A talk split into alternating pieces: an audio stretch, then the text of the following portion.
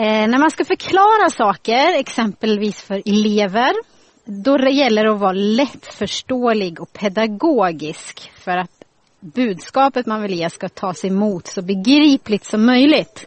Men en elev kanske inte tänker att om hon eller han räcker upp handen för att ställa en fråga så får hon en hel berättelse i knät som svar på den frågan. Men det fick man räkna med om man hängde med Jesus om dagarna. För han gav inte korta svar, utan han kom ofta med en berättelse eller en liknelse för att ge svar på frågor. Och han svarade inte heller direkt på frågan, utan han berättade något som gjorde att lyssnaren fick tänka själv. Berättelsen om den barmhärtige samariten är en typisk sån berättelse. Svaret på frågan Vem är min nästa? Mynnar ut i den här berättelsen. Vi har ju under året pratat om att vi vill vara en missionell församling. En församling som gör skillnad för vår stad och för de människor som bor här. Och den barmhärtige samariten är ett lysande exempel på att vara missionell. Att få göra någonting för någon annan. Att få göra någonting för sin nästa. Men utifrån den här berättelsen, vem är egentligen min nästa? Berättelsen står i Lukas 10 ifrån vers 23 om du kan följa med där. Jag kommer återberätta den storyn här för dig nu. Det är alltså en laglärd man som kommer fram till Jesus för att sätta honom på prov, står det. Och han har en fråga. Han säger eh, Hur ska han få evigt liv? Och med en laglärd menar man typ en religiös högst uppsatt person som nog trodde att lagen räckte för att man skulle vara god nog. Eh, och han kommer då till Jesus och frågar, hur ska jag få evigt liv? Och då vänder Jesus på frågan egentligen, eller säger, ber honom själv svara. Vad säger lagen? Och då säger den här mannen, du ska älska Herren din Gud av hela ditt hjärta, av hela din själ och av hela din kraft och av hela ditt förstånd och din nästa som dig själv. Jesus sa då till honom, du svarade rätt. Gör det så får du leva. Men sen kommer då frågan, vem är då min nästa? säger den här mannen. Varpå Jesus börjar berätta den här berättelsen om hur en man som är på väg från Jerusalem till Jeriko blir nedslagen av rövare och lämnas helt utslagen på vägen. Då kommer en präst förbi. Säkerligen har han precis varit i templet och gjort tjänst. Och det står att han ser mannen, men går förbi. Men varför? Han om någon borde ju hjälpa. Prästen var ju troligen en person som var väldigt noggrann med rituella plikter. Men gällde inte det även nu? Att hjälpa en medmänniska var väl otroligt viktigt. Men prästen kanske tänkte, är mannen död får jag inte röra vid honom för då blir jag oren enligt lagen. Eller så kanske han var rädd för att själv bli överfallen av rövare. Och för att rädda sitt eget skinn går han förbi. Likaså leviten, som vi såg i dramat, var en tempeltjänare. Han ser också mannen och går förbi. Kanske av samma skäl. Sen kommer samarien eller samariten. En person som tillhörde en folkgrupp som inte var omtyckt av judarna utifrån historiska perspektiv.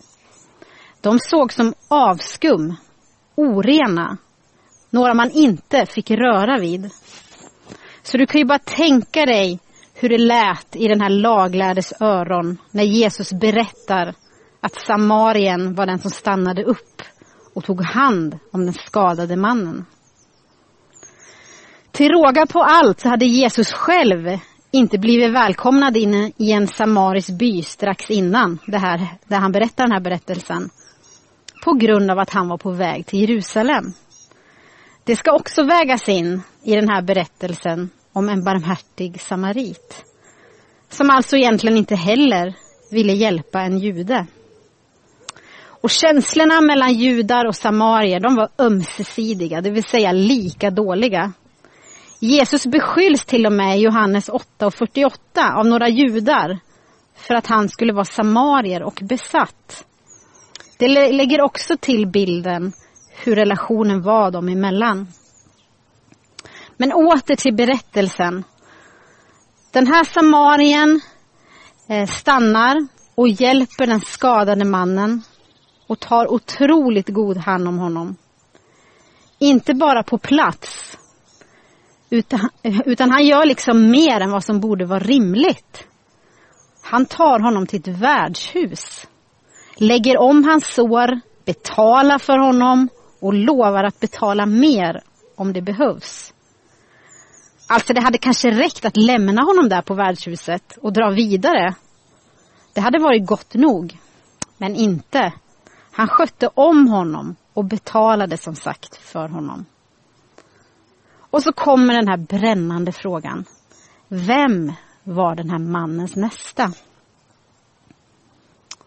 Den laglärde funderar, tänker kanske, vågar jag säga det? Vågar jag ta ordet samarier i min mun? Nej, jag säger den som visade honom barmhärtighet. Går du och gör som han, säger Jesus då. Vet att som liten så tyckte jag att den här berättelsen var så fin. Och att den typ handlar om att vi bara skulle vara goda mot varandra och hjälpa varandra. Vilket den också handlar om. Jag tänkte hur svårt kan det vara egentligen? Det är väl, det är väl naturligt att man hjälper varandra. Men med åren har jag insett att Jesus är grymt utmanande när han berättar den här storyn.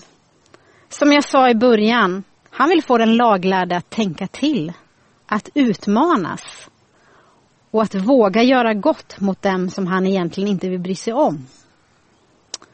Så vad säger detta oss idag? Ja, man ut, utmanas ju av att varken prästen eller leviten, de som tjänstgjorde i templet, hjälpte mannen. De som borde ha gjort det. Den som gör det istället är någon man inte räknade med. Vem är din nästa? Kanske inte den du räknar med.